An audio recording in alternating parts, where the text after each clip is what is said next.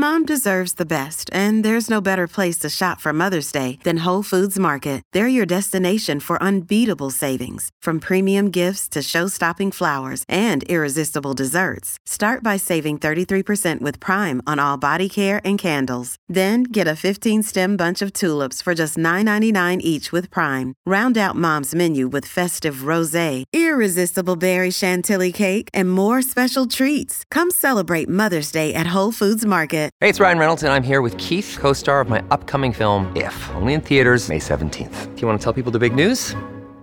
All right, I'll do it. Sign up now and you'll get unlimited for $15 a month in six months of Paramount Plus Essential Plan on us. Mintmobile.com slash switch. Upfront payment of $45 equivalent to $15 per month. Unlimited over 40 gigabytes per month. Face lower speeds. Videos at 480p. Active Mint customers by 531.24 get six months of Paramount Plus Essential Plan. Auto renews after six months. Offer ends May 31st, 2024. Separate Paramount Plus registration required. Terms and conditions apply if rated PG. This is the Rich Eisen Show. Hey, you were bald before Trae Young made it cool. you were a pioneer. You are an OG of baldness. Now all the kids are doing it. It's true. Live from the Rich Eisen Show studio in Los Angeles. Trae's going to be one of us. He's there. Young, pound for pound, is the best bald athlete in the world. Oh, Trae. Earlier on the show, host of the Dan Patrick Show, Dan Patrick. Coming up, ESPN college basketball analyst Jay Bilas, Baseball Hall of Famer Tom Glavine, and now it's Rich Eisen. All righty, everybody. Welcome to hour number two of the Rich Eisen Show. Great chat with Dan Patrick and hour one Baseball Hall of Famer Tom Glavine will be joining us in hour number three. But Chris Brockman, Mike Del Tufo, and Good to uh, good to see you over there in your spot. TJ Like you. Jefferson, good to see you in your spot. Um, and we've we have uh, we have an extra human in studio. This is fantastic. It's extra human beings in studio. Uh, joining us from the worldwide leader in sports, one of the best analysts in the business, talking college and talking round ball. Good to see you, Jay Bilas. How are you? I've been elevated to human. That You are is, human. that's, a You are good, human. that's a good day for me. elevated to human. You're an actual human, and I, I do have to say, you know, um, you, you have made a choice, and this is a choice that we all make whenever we play golf, uh, which it does appear you will be doing uh, Yes. as soon as you leave here today. Uh, you went lime green on the top. Is I that, went lime you green, went lime yeah. green on, on, on for for a shirt. That's a, yeah, it's that's, the only one that was clean. I've been on, been on vacation for a while. Well, I've, uh, we, we also noticed on your Instagram that you've been playing a lot of golf as well, which is fantastic. I You've haven't played in about two weeks though. Oh, my Um, gosh. So it's a that's the longest period the of the summer. that- well, you've been busy. We we saw what you were doing last week, and let's jump into uh, a little bit of that before we get to the name, image, likeness, whatever. Because I, don't know if you're aware, uh, you being in studio for hour number two, I plan to solve all of the problems involving college athletics by the time you leave here. I, it won't be hard. Don't you think? no, we can do it in uh, one word. One- Deregulate. Deregulate. Yeah, it's over. So how about There that? Let's start right there. Deregulate. That's it. Simple and because today is the last day on planet Earth in the United States of America in college athletics where name, image, and likeness laws will not be on the books, and kids will not be will will will be, if you will, not allowed to make money off of their name, image, and likeness. Likeness. Correct. Today's the last day. Basically, yeah. So today's the last day that amateurism has at least a shadow meaning in our culture. Hmm. Because the NCAA has said for over a 100 years that college sports are pure amateur and that players cannot receive any remuneration for their athletic reputation or for play. Mm-hmm. And NIL has been part of that sort of commercials. NIL means name, image, and likeness, as you mentioned, and that means you know being in commercials, doing an ad, things like that, uh, putting your name on a camp, uh, teaching teaching the sport uh, that you you uh, participate in to young people. Uh, you know, giving tennis lessons if you're a tennis player, Right. and using your name associated with it. Um, now, so that was deemed to be professional. So now the the NCAA has given up on that, and now they're saying our players are professional. Now we're still not going to pay them. Now, now they've made the distinction that the players cannot be employees of the university. So they they've moved the goalposts to use a you know another sports metaphor, Right. But to, to, they've moved the goalposts there. But but amateurism is dead basically. It's and and so um, tomorrow, how many states have have Oh, these laws on the many, books? but- so like six. I th- I think I read it was like six that. here in California, Yeah. Mm-hmm. Florida, right, and and once you once you include Florida, I mean, certainly in college athletics, certainly in college football. I mean, that's all she wrote. I mean, the dominoes are going to have to fall here. Well, you it, know? it's it's all she wrote. I mean, California started all this Right. uh, when Senator Nancy Skinner put legislation forward called the Fair Pay to Play Act. Uh, that's what started, and it shows you what competition looks like in America. As soon as other states saw that California was doing it, they're like, "Well, we have to keep up," and it shows what athletes are worth. That this is all being done because everybody's worried about access to players. That that this is gonna this is gonna give a recruiting advantage to one state or another. So what the NCAA is doing now, because they got their tails handed to them in the Supreme Court uh, over the Alston case, uh, where they were again found to be a antitrust violator, a serial antitrust violator. Now the NCAA is afraid to have any restrictions on athletes with regard to name, image, and likeness at all. So they're saying uh, right now, starting tomorrow, you can any school can do whatever your state allows, or you can fashion your own NIL policy if your state doesn't spell it out for you. And so they they've basically punted, Punted. on NIL. Yeah, yeah, punted. Well, they they're totally unprepared. They didn't expect to lose at the Supreme Court level, um, but they've they've had their heads in the sand for a long time on this. This was coming, and they haven't passed anything. They haven't done anything. They wanted to wait. A lot of them wanted to wait until the outcome of the Supreme Court case, and and I don't think they expected to get it handed to them Jay on that Bilas level. here on the Rich Eisen show, especially with Brett Kavanaugh chiming in with his own two cents, essentially saying, "Hey, um, everybody who wants to bring more litigation to show off the antitrust violations that the NCAA appears to be perpetrating on a mass level, bring it. Because it, you know it looks like they they are antitrust violators on a mass level and players could get paid legitimately paid Yeah, for that's where we're headed. So if, if you if you went back a little bit, not to bore you with sort of some of this legal stuff, but all this stems back to 1984 Mm-hmm. when there was a case called the Board of Regents case, the Oklahoma and Georgia Board of Regents. So that was the last time the NCAA was in front of the United States Supreme Court. But that was a, a case that was brought by schools against the NCAA saying, you can't tell us how many times we can be on television. The NCAA used to tell schools you can only be on television so often because they were worried it was going to affect, they'd oversaturate the TV market and it'd affect gate receipts. Like people stopped coming to the games. That, that The infinite wisdom of the NCAA, the television money was a, a pittance compared to ticket sales. So they sued uh, on, under the same theory that the players just did, antitrust, and won. Now, in that case was some language that is referred to as dicta, like offhand comments by the court that had nothing to do with the ruling, that said that the thing that separates uh, the NCAA from the pros is the players cannot be paid. And that's been used by courts all those years to really, for the NCAA to win their cases on the amateurism front. Uh, and and so the courts gave great deference to the NCAA. They probably won 75% of their cases in court. The Alston case that just got decided mm-hmm. took all that away. Like the court said, nope, this doesn't matter anymore. It was wrong at the time. You, it was used as dicta. It shouldn't have been. Mm-hmm. Uh, it was used essentially as, as law, and it shouldn't have been, mm-hmm. and no longer. And from now on, NCAA, you are going to have to justify your business practices in every case and show that your policies are not anti-competitive and, and make a pro-competitive justification for it. And Kavanaugh said, in a concurring opinion, that um, the NCAA's the way the NCAA does business with regard to athletes would be illegal in any other industry. Like if they tried to do that to restaurant workers and said, you know, all restaurant workers have to work for the love of the love of the the Love of the food? Yeah, the love of food. Um, that'd be illegal. I mean, he did. He went. He went down a list of like medical workers. If they did it just for for for medicine, you know, for the good of the public good, be illegal.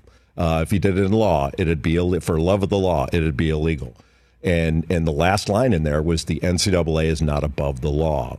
And if if people think that courts around the country are not going to take that as this is what we have to do now, like the the the, the deference that the NCAA got is over, and and not a, not just on on sort of academic benefits, which the Alston case was about, but name, image, and likeness and actual pay.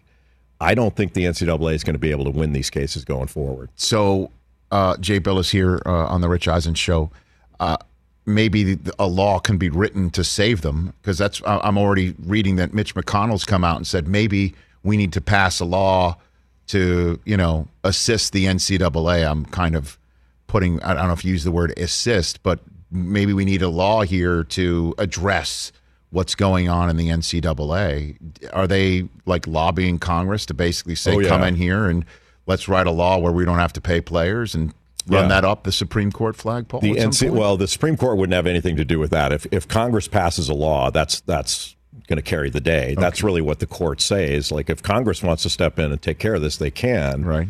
And give give the NCAA an antitrust exemption and allow them to continue to violate antitrust laws. That's where antitrust they would go. Right. That's where they're going. So the NCAA will ask for an antitrust exemption. I cannot imagine that Congress, as divided as it is, Mm-hmm. would give a serial antitrust violator an antitrust exemption when they're making billions of dollars and say, okay, but you can keep restricting this one aspect of the business here, which which clearly it's being proven now is is very valuable to you and very valuable in the open market and the free market. Uh, so I would have a hard time imagining that's going to happen. But there is a thought process out there right now that without a national standard, you know, people use the term wild, wild west, which I just call business. Uh, they also say bidding wars. There's going to be bidding wars for players. That's called business. You know, the rest of the world, that's called business. If mm-hmm. somebody, if, one entity offers you a contract and another entity says, no, we'll see that and raise it, mm-hmm. and they go back and forth, or, or you're buying a house and you bid on it, that's called business. Um, so we can handle this. It's not that big of a deal. The, the one thing, Rich, I'm hopeful of, and I believe will happen, is from July 1 forward, mm-hmm. when we don't have federal legislation, people are going to find that the world will not spin off its axis. Uh, the games will go off on time. Everybody, their checks are going to clear. Everything's going to be okay. And doomsday isn't around the corner in college sports. Uh, it's not a big deal. Like they, they, just like we've had, we've had drastic change since 1984, since that last uh, Supreme Court case, the Board of Regents case. We've had drastic change, but it's all been on the revenue side. So there's been there's been incredible increases in revenue generated, and then in in salaries paid, in facilities built, and nobody had a problem with it. Nobody said put the brakes on this, stop this. We got to go to Congress to stop this. Nobody said that. Well, I think people have no problem if institutions um, are uh, paying for new buildings and for coaches. They don't have a problem with that. They would have a problem with a bidding war for an athlete's services because there will only be a handful of institutions who can afford that. Or, you know, I'll put it, it, it won't be the battle for the hearts and minds of the student athlete to see if they can come to their program. It'll be who's got better Buddy Garrity's to pony up the cash for these people. And that's where I think people will say, hey, the world is spinning off its axis, and there's really only five teams that can win a national championship because they've got the money for the athletes. which is already happening because instead of instead of the the booster giving money to uh, provide to a player via contract, they're giving it to the school to build these gigantic facilities or to get the coach fired or hired or all these different things. The facilities that are being built now are being built for one reason and one reason only, and that's for recruiting. So rather because we cannot offer anything to the players, what we're saying is look at the fabulous environment we'll build for you so you can come in here and, and you'll be able to sit in plush leather seats and uh, while you watch film and uh, you'll eat this way or that way. And, and actually eating is a good example of, of sort of the world spinning off its axis theory that the NCAA's had. So you'll probably remember this. It might be might have been five, six years ago uh, the NCAA used to control what players ate. So you could have one meal a day provided by your your university. And and it got to the point where where it, like if, if Michigan would have a morning workout, uh, they might want something for the players to eat there in the locker room. So you they had a rule. It was the fruits, nuts, and bagels rule. So you could provide fruit, nuts, and bagels, but you couldn't provide you couldn't have cream cheese on the bagel because that would make it a meal. So you could have grapes, but not grape jelly. You could have peanuts, but not peanut butter, stuff like that. So we used to make fun of that all the time, guys like me, about how ridiculous that is that we're policing a spread on a bagel. And so I actually had this discussion with someone at the NCAA one time, and, and it was a, a, a wonderful woman who works there that said, So it's okay with you if a school feeds their players steak and lobster every meal. And I, I didn't know how to respond without being snarky, but I said, I don't think they're going to do that. But yeah, it is okay with me. I, I, I don't have a problem with that. And so now, uh, when people are saying that's an incredible advantage that East Carolina cannot afford to provide its players the same thing as North Carolina. And you're going, I just don't want to live in a world where everyone has to be malnourished because East Carolina can't afford it. Like, that doesn't make any sense. And so now you go into these facilities, whether it's Alabama, Michigan, Duke, North Carolina, they have these wonderful eating facilities for the athletes. Mm-hmm. And they're competing on that level now. L- look what we can feed you. You know, we can fuel you properly, you know, the nutrition stations, all that's, it's great. Like, what, what's the harm?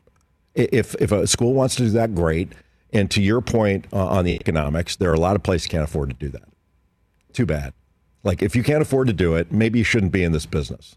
And and like we don't have rules in the hamburger industry saying McDonald's can do more right. for their employees than the local mom and pop shop can. So everybody has to get paid less.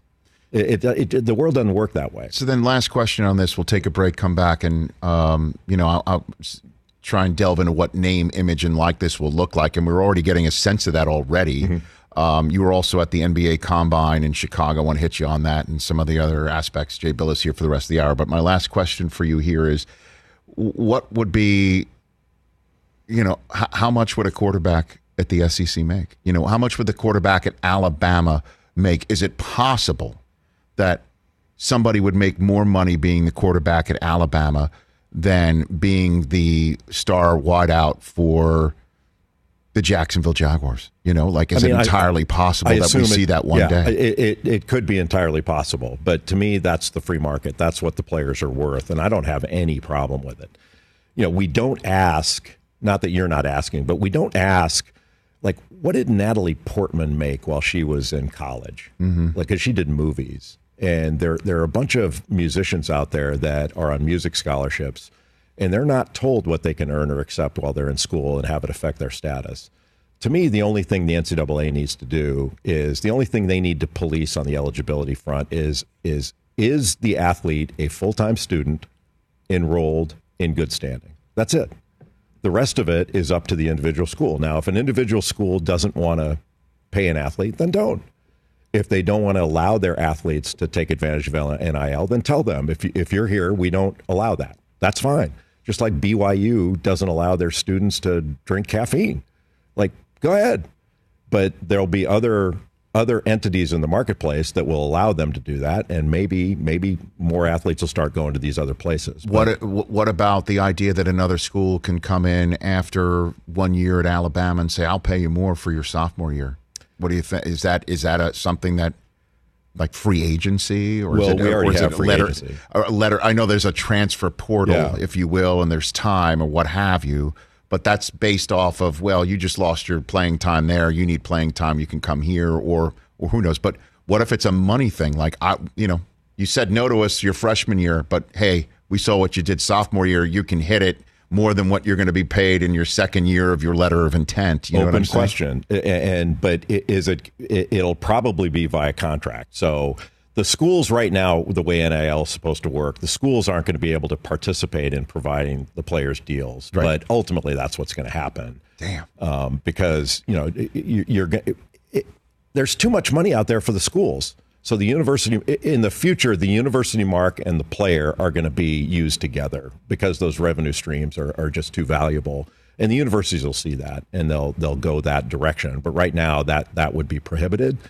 But if you were to say, hey, to, to hey, Rich Eisen, quarterback at Michigan, hey, the quarterback at Ohio State right now is making twice what you're making. If you transfer to Ohio State, pretty sure you're going to get that too. Um, yeah, that could that could be a powerful uh, draw. But you know, right now we're not we're not restricting athletes, or we're not restricting any other you know spending control or business uh, issue in college sports. It's just the athlete. I don't have a problem with it. And that's why I think pay the players. Because if you sign them to a contract, they're not going to be going anywhere. Um, that that's that's where ultimately I think this should go. And people say, well, you know, what are we going to pay them? How do we know? All these universities have 30,000 employees. They don't stay up at night going, Do we pay the landscape professional the same as the head coach? Like, what do we do? I don't know how to do this. But there's so much turnover in athletics. Like, there's no turnover with their employees.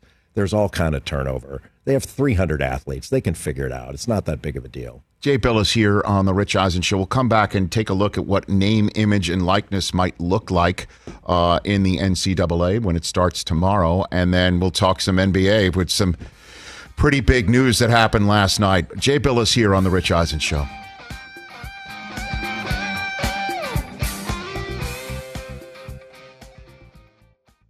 Let's talk O'Reilly Auto Parts, people, or as you might know from their jingle, O O O O'Reilly Auto Parts.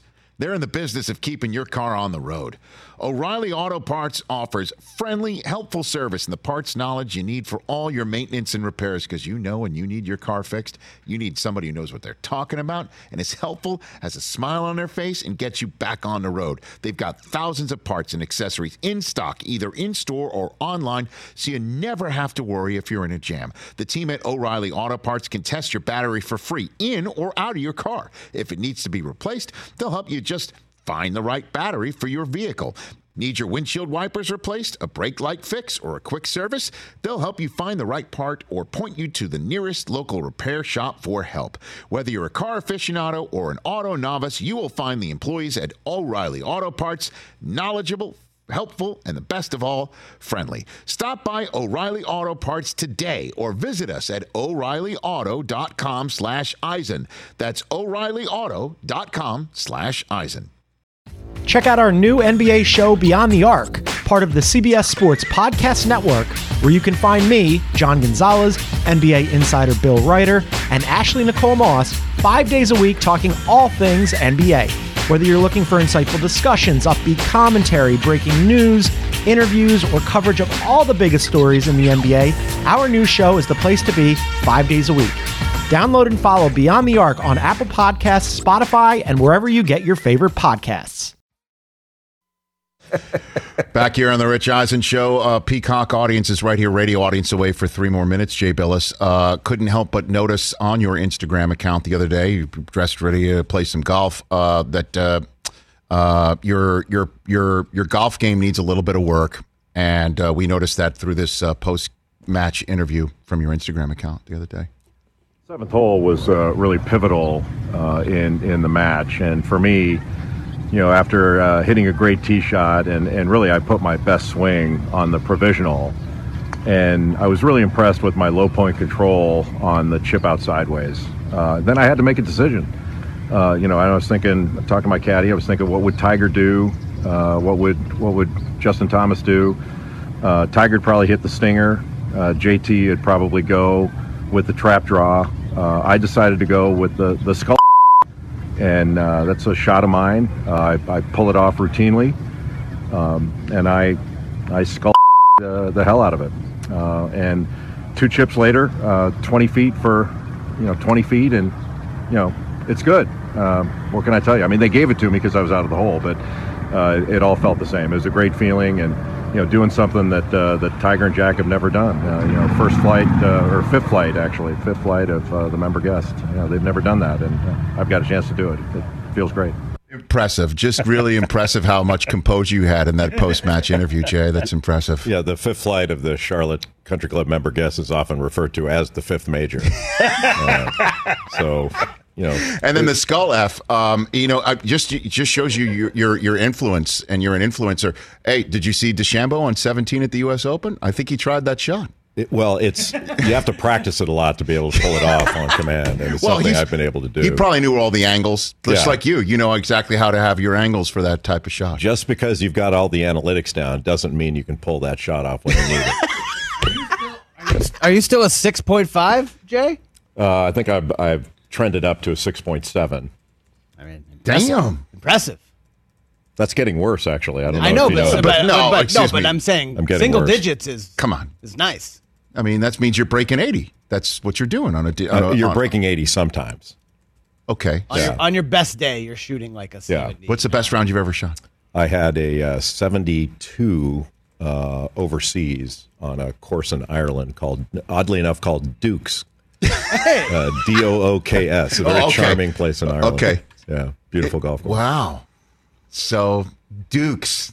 That's interesting. In Ireland, 72. Yeah. So And you I, have no- I you- counted all the strokes and Yeah. I counted them all.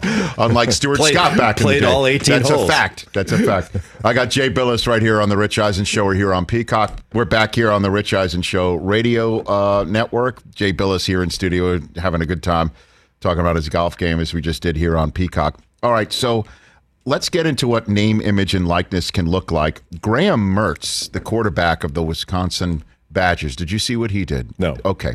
He has come up with a logo. There it is on the screen. That's his logo.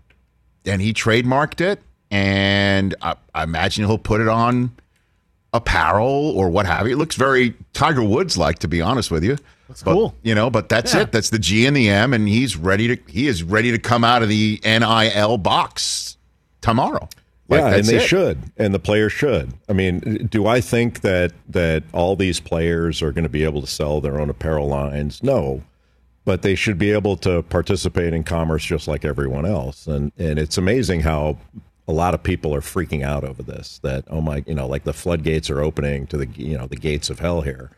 And I had somebody text me this morning about it, saying, "Now, so you're telling me if a player um, starts a, a, a company, an LLC, to sell T-shirts, that boosters could buy an equity stake in that company?" And I'm going, "Yeah, if they wanted to, unless the school or the conference prohibits it. Uh, yeah, they could. You know, do you really think that's you know the the apocalypse being upon us? I don't. I don't think it's that big of a deal. What if it's in a state where the NIL, again, this is where we're relying on your law degree, where uh, I think, you know, and I'm definitely going to uh, screw this up. I think you once attempted to put Barney behind bars, if I'm not mistaken. Right? That would have been a, Okay. a good result, But- I think, for everyone. For- right. So, um, but w- what happens if a you know a state like California, Florida says, "Go ahead, and make your make your money off your name, image, and likeness," and then a school says, "No, you cannot have a booster put that money in your LLC that is legal under the NIL. That's something we won't allow you to do." Will this wind up in like a state Supreme Court and then wind up in front of the U.S. Supreme Court it could. I mean, if if Again? the if the the state allows it, Mm-hmm. then I can't imagine the university trying to prohibit it. But that that's sort of what I believe this should be in in, the grand scheme of things is that individual entities, individual schools should be able to make their own decisions on how they want to handle their programs and their their employees and their workers. And the Supreme Court made it pretty clear that athletes are workers. They consider athletes to be workers. Uh, but if if uh, if a school doesn't want to pay a player, then no pay a player. If you don't really, you don't even have to give a player a scholarship. So while while we're you know not to of totally avoid your question, but while we're worried about uh, sort of fairness across the board, is this going to be fair to this player versus that player? You know, what about the offensive lineman when the quarterback's going to be the most valuable? We don't ask that question with regard to playing time. You know, the the coaches don't say, well, you know, we need to play everybody the same amount of minutes. It's only fair. They're all working just as hard and. And uh, our SID needs to be mindful that we can't have the media just going to the quarterback after the game. They've got to ask questions of everybody. We've got to make everybody available. I have no problem So with this. NIL stuff at all, Jay. It's it, it can be totally incumbent upon the quarterback to tell. I always use the name Buddy Garrity because I you know it's a pop culture phrase that people understand as a booster and a guy who's like owns a car place and in whatever you know town. You, you could easily tell Buddy Garrity, you want to hire me to pitch your cars, you got to get my lineman too. yeah, You got to pay my lineman. It's like uh, you know most favored nations. You pay me to get me. You got to get my lineman taken care of too. Period. End of story. And I have no problem with that. I have no problem with this player, you know, uh, going ahead and saying, you know, you, I I'm worth this much. I'm the star player here. Any of the the women that we just saw crush it on the worldwide leader in sports playing softball, where the whole the country was locked in on that. Why shouldn't they get their money because they just hit a great home run or They had a should. terrific play?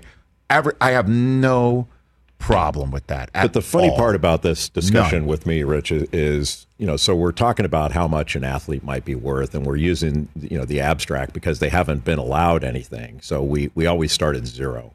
That most of them aren't even worth the scholarship. Well, yeah, actually, that's the least amount they're worth because that's what they're allowed. That's that's Right. the only thing they're allowed.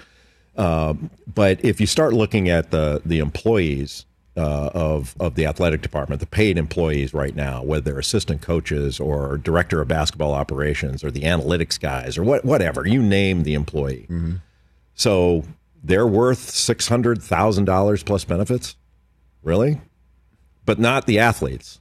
Like the offensive lineman's worth worth barely a scholarship according to some people, but the director of operations is worth two hundred fifty thousand, or the strength coach is worth a million.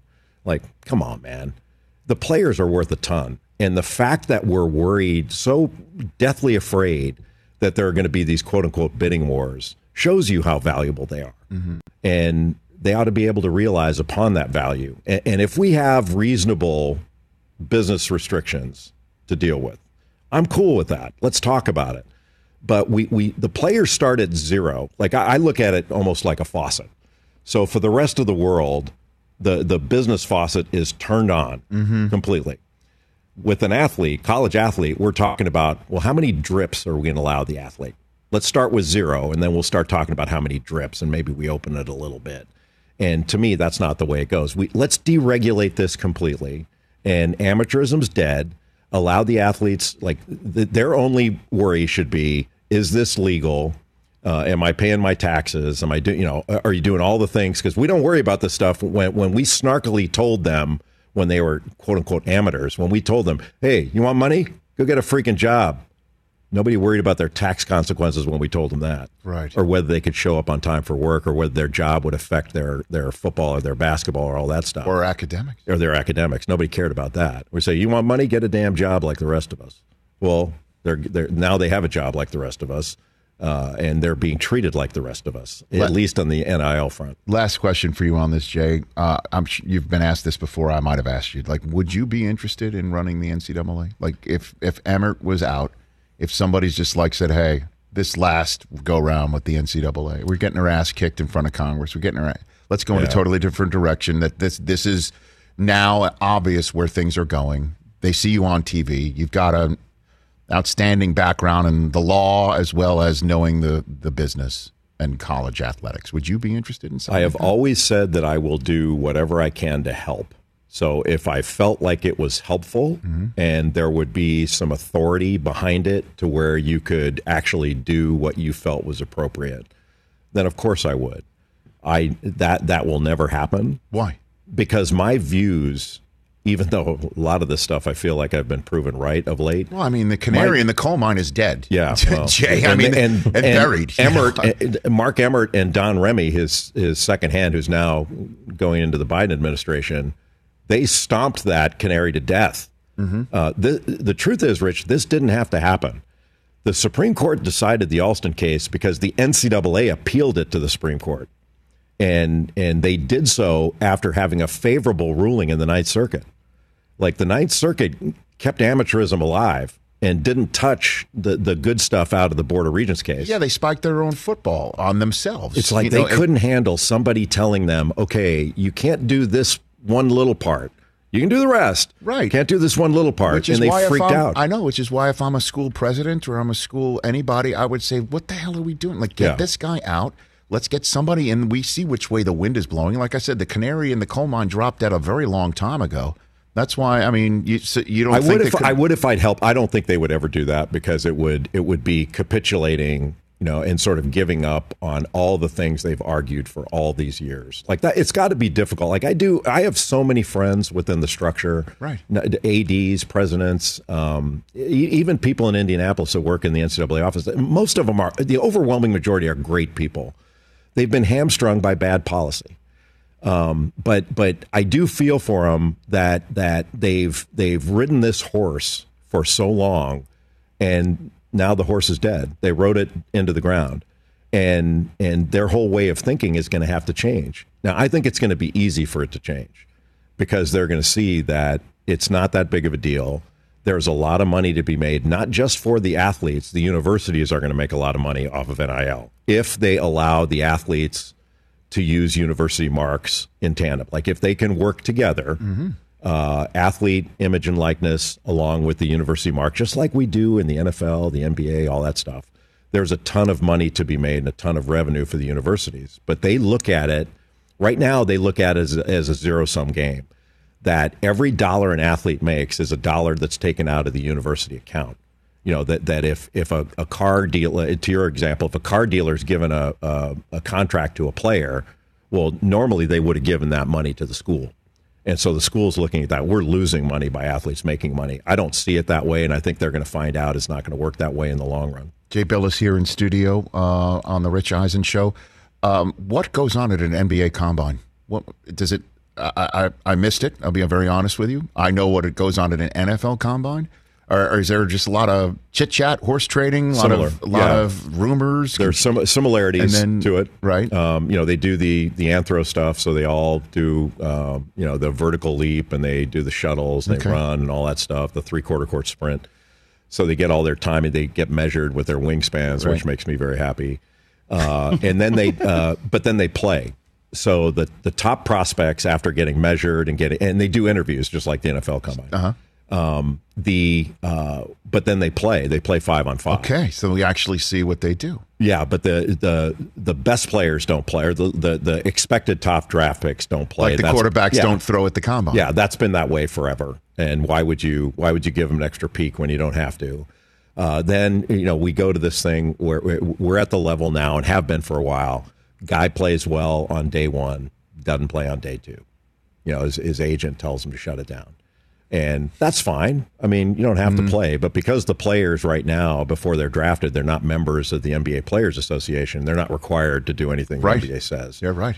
And uh, so, you know, maybe in the future that's something they'll look at because the, the NBA Combine now, uh, the NBA Draft Combine has become uh, there's a it's a public event now. The, the TV TV covers it. And, Oh, yeah? You know, I played in the uh, so in 1986. I went to the it was called the uh, NBA pre-draft camp. Yes. in Chicago, Moody Bible Institute, I think. You know, Dennis Rodman played in it, Scott Skiles, uh, all that stuff, and uh, you know, I was one of the idiots that played Wow. it. Yeah, and like look at look at some of those names. There were some pretty good players that played in my my That's name. very hung. I, I mean, that's uh, that's a hunky shouldn't have been guy in the list. photograph. I'm not going to lie. really attractive. I would think. agree. Look at the hair.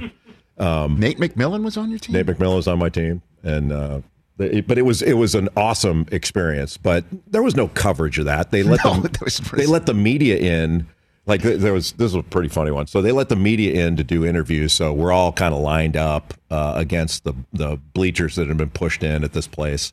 And I'm being interviewed by some local media from maybe North Carolina or the Southeast or something. And Scott Skiles is standing right next to me, getting interviewed by all the media from Michigan and He was Michigan State. Michigan right? State, Oh, sure. great player at Michigan State, played in the NBA for a long time, coached for a long time in the NBA. So he, they, they ask him, "Is this the hardest thing you've ever done?"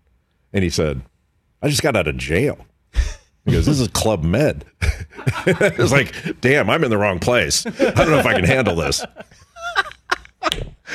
Well, in the NFL, that would be a red flag. I'll be honest with you. Uh, you know, having been to a combine here and there. So, who's number one? Who do you think goes to the Pistons? Uh, what do you think? Cade Cunningham from Oklahoma State will be right. number one. There you He's the most complete player. You know, six eight, handles it, point guard, shoots it. He does he does everything. Plays at both both ends of the floor. He's not a freak athlete, but he's very athletic. He, he'll he'll do just fine. But th- this is probably the deepest draft that top to bottom, like one through sixty, the deepest draft that I've covered. That's Um, good. It's been my first draft for ESPN was 2003, the LeBron, uh, Dwyane Wade, Chris Bosh, Carmelo draft, Darko draft too. The Darko. the Darko draft. Draft. Um, Darko so, so this is the deepest one. Oh my gosh!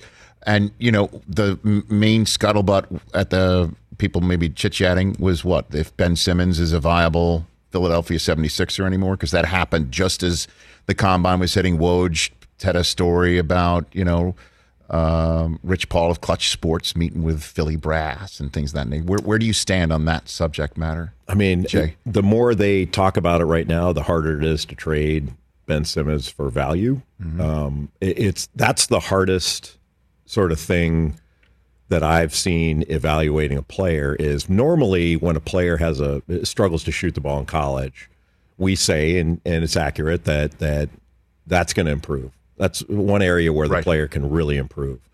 And you know, I, I don't know anybody that said, "Well, he's going to be afraid to pull the trigger in five years." Um, nobody said that. It's incredible. and it, it's it's it's incredible. It's like watching David Duval when he had the yips or or couldn't couldn't draw the club back and all that stuff. It, it I can't figure it out um, because there have been a lot of players that shot it poorly in college that went on to be decent shooters and guys you had to go out and guard. Ben Simmons does it, and, he works hard. Like he he he's an excellent defender. It's not like he's he's you know taking it easy, only wants Right. to play on offense, that kind of stuff.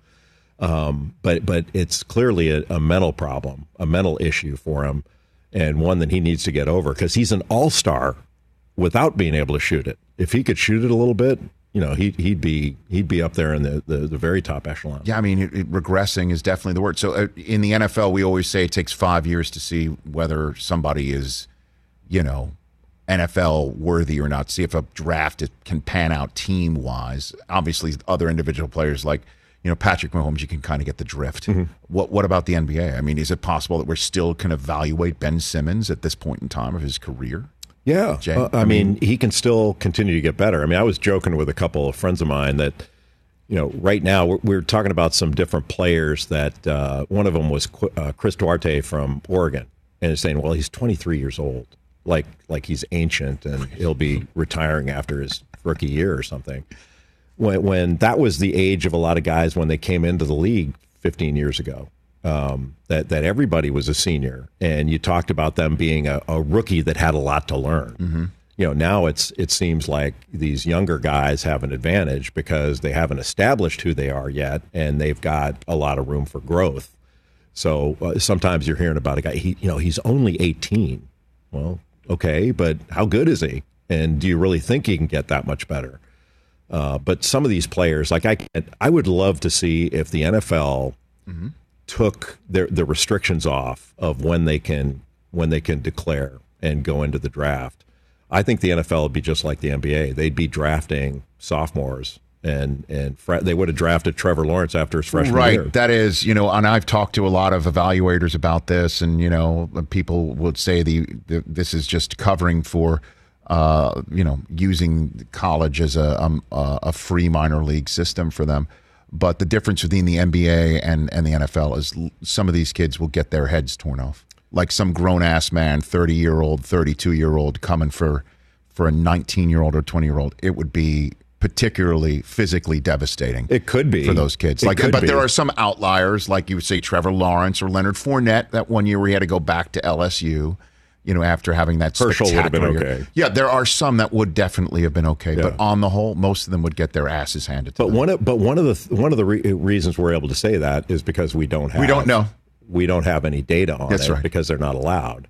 And you know, like I, I think it would be very much the same. I think you'd have a number of players that would be able to go in and compete and make rosters and all that stuff. But but just on the talent side, they would want them as early as they could get them because they wouldn't want to, they wouldn't want to wait and risk not being able to take Trevor Lawrence when he was a freshman or something like that. Right. And you know the reason that happened. Like you know, college football is 50 years older than the NFL Right.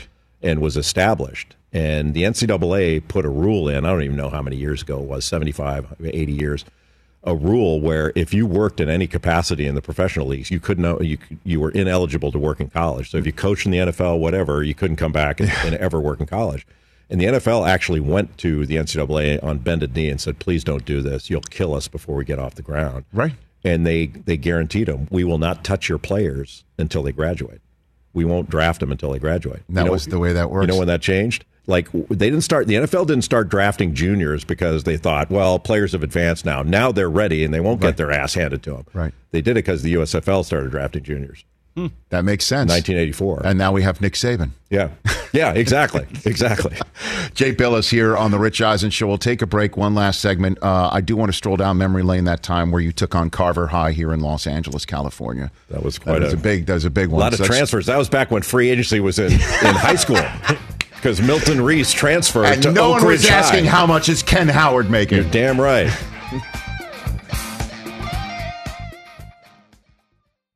Afford Anything talks about how to avoid common pitfalls, how to refine your mental models, and how to think about how to think. Paula, while certainly you can mess up on a million dollars a year, it is far less likely than it is on $30,000 a year. Right. I would meet wonderful people that were struggling with a budget that was super tight. It was 100% you need to make more money. Make smarter choices and build a better life. Afford anything, wherever you listen.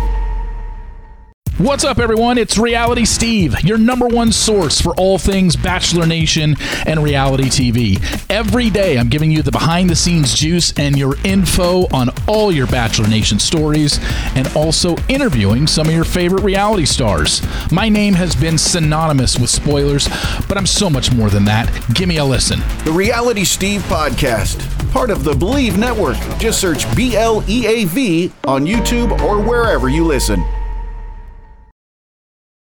We have four fictional characters, basketball characters, that we're wondering who would make the best NBA draft prospect. First up is the point guard from the Venice Beach locals, uh, Sidney Dean. Great handle, uh, uh, somewhat of a trash talker, a little bit of a gym rat, and uh, but really hustles uh, out on the floor. That's right. Uh, the blacktop, really, he, he never. He's not yet played an indoor game. It's all been outdoors. So uh, you know his jump shot may be pushed by the wind to go in or or to go out. We'll see. You know how he does in an indoor game.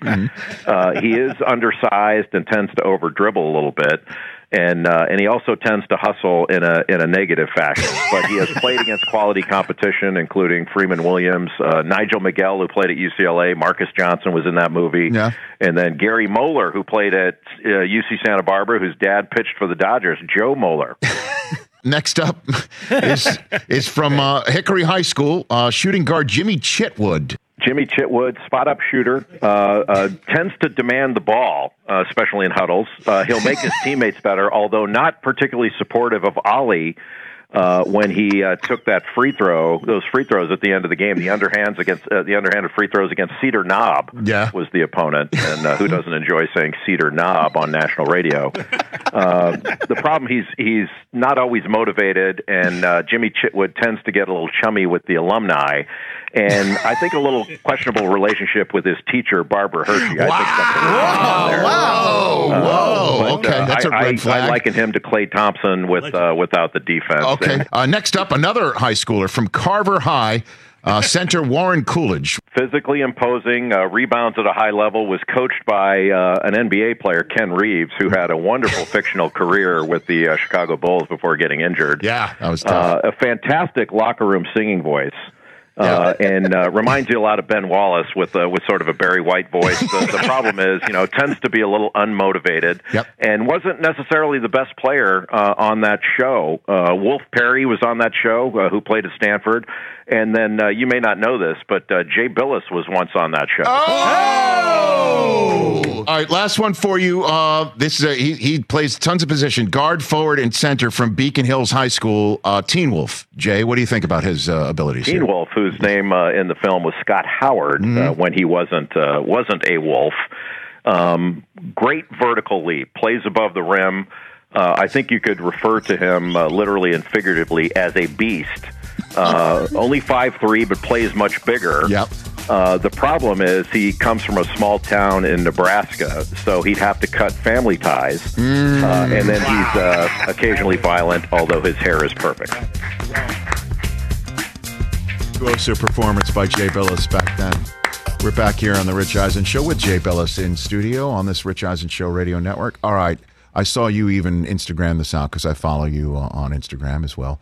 Uh, you Instagrammed out your appearance on the White Shadow back in the day. How did you wind up on the White Shadow back in the day? One of my high school teammates, uh, Matt Baker, his dad, Dick Baker, was the head coach at Loyola Marymount at one point, and and has been an NBA scout for a million years. So back in that time, during the '70s, he was in Hollywood as a an ex. He, he did a lot of work as an extra. Every movie back in the '70s that had basketball in it, Yes. Dick Baker was like the official, uh, the referee, and Like uh, one on one, like Robby all of Benson, all of that. Yeah, I don't know if it's one on one. Okay, fish that ate Pit- the the, uh, the the fish that saved just Pittsburgh. about. I mean, you name it. I mean, he's in the Six Million Dollar Man, all these different things. So he was a technical consultant for the White Shadow. Okay. So in 1978, 79, probably, um, he got our team on the show as the opposing team uh, of Carver High. And the plot of the, the particular show was one of the Carver players was transferring to essentially this all white high school. And uh, he was leaving Carver and transferred to our school. And, uh, and so we were the players on the opposing team. We were all 16, 17 years old and had no idea that all of the actors that played the Carver High players were in their 30s. so we were talking to these guys. Uh, you know, the the director would yell "cut," and then we'd start talking to them. You know, like like they went to a crosstown high school. We're like, "Hey, my mom's picking me up after this. You know, how you getting home?" And the guys lighting up a cigarette, going, "Get away from me, kid! Like, what the hell's wrong with you?" Did you meet Ken Howard that day? Did yeah, you meet him? yeah, met him and uh, and you know Salami and all these all, all those guys, Coolidge, Coolidge. Uh, they were great. Um, n- aside from Coolidge, though, none of them could play dead. Like they were None of no, them. they were actors, so none of them could play. And so they used to do these dolly shots where the, the, the gym they played in was on a soundstage. So there was, you know, it was it was made up. I mean, it's tiny. Yeah. And in order to dunk, they would have to jump. Except for Coolidge, they would have to jump off a ramp. Um, lot, No. lot of lot of cuts to a shot going through the basket that they didn't necessarily make. Um, it was pretty funny. In, in a way, as a 17 year old kid, Look very at- disappointing. Look at that number three in your program, number one in your heart. Look at the Oak Ridge forward right there. Now you you were being berated because you That were was- laughing during Yeah. uh, uh, the coach That was tearing the- the, your team a new one. Correct. That was the opening of the show. So so we're coming into the locker room. We we'd just been beaten, I think, and uh, and the coach is supposed to yell at me. yes. And so uh, they had they had inserted our high school into it. So essentially, our high school name had just beaten Oak Ridge. Mm-hmm. And so he's yelling at another player, and I started laughing, and then he turned it on me, and uh, and so it wound up being like I it was foreshadowing for playing for Coach K. uh, because that was basically every post game speech for the remainder of my career. So you never laughed at a Coach K during the middle of a Coach K. Uh, Not during it. I waited till he left the room, and then we started laughing. Jay Williams told about a time where where where Coach K's hip went out during uh during a speech or something like that, and he was down on the floor. or He's had like a that? few of those where where Said that? You know, like one time uh, when I was a grad assistant, he wanted to show the the team that they weren't going after loose balls like Mhm. they needed to. So he Right. threw a ball in front of in front of the team in the Mhm. locker room and then dove on it and wriggled around and Mhm. you know growled and this is what you do and then. When he went back into the coach's locker room, he dropped down on his knees and he's like, uh, you know, he had hurt himself, and because he was, you know, he was fifty some years old. If I did that now, I'd be injured. Same same thing. And uh, and so uh, you know, a couple times I'd get away from the the the thing I laughed at most w- with Coach K, and he he is he's the best coach and the best guy, of course.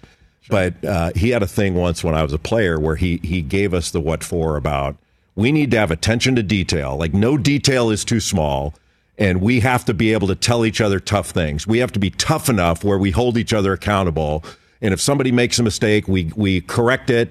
And and the guy doesn't get upset about it. He takes the correction and all. You know, accountability and and uh, you know and attention to detail. So then he goes and then he says, and, and now the specifically these three things we have to clean up. And number one on the list was rebound, and he spelled it R E B O U B. So Billy King, who later on was the uh, president of the 76ers Yeah, right. and the Nets, leaned over to me and says, "Do you think he wants us to point that out?" Like, like attention to detail, yeah, like right, he's right. testing us. Oh, I go, yeah, you do it. so we didn't say anything. Right. The rest of practice, every time a shot went up, we'd go rebound, and he caught on. He goes, "Oh yeah, that's real funny. Very good, real funny."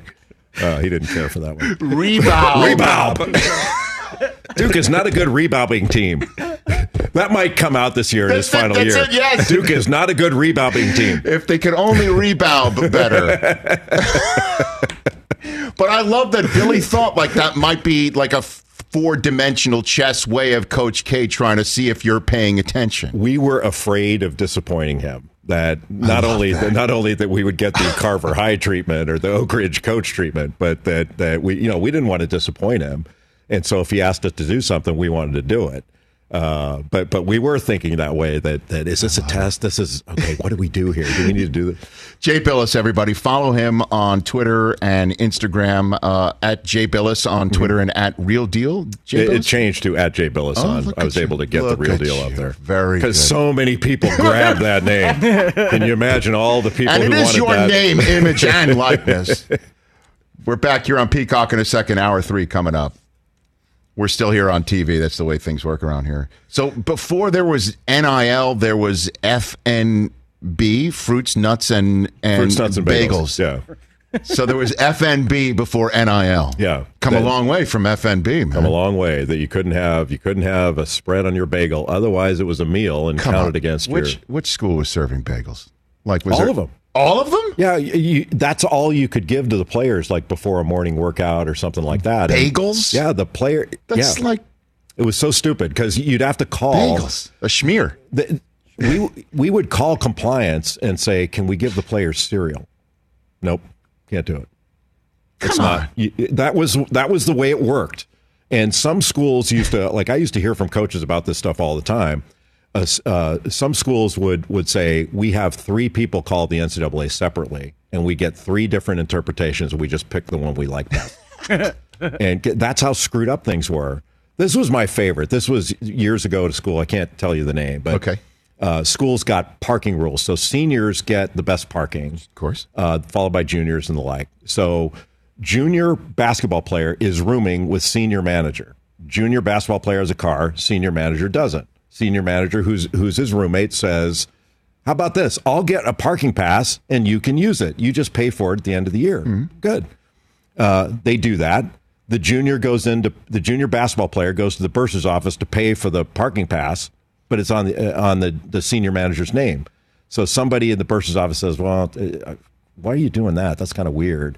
So they just called somebody in compliance. Compliance says, "Well, we better check with the NCAA."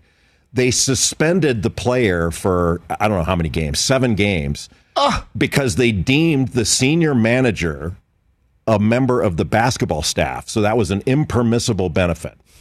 and you're going, wait a minute. He's living with a member of the basketball staff. Yeah. Like that that's so stupid. I couldn't believe it.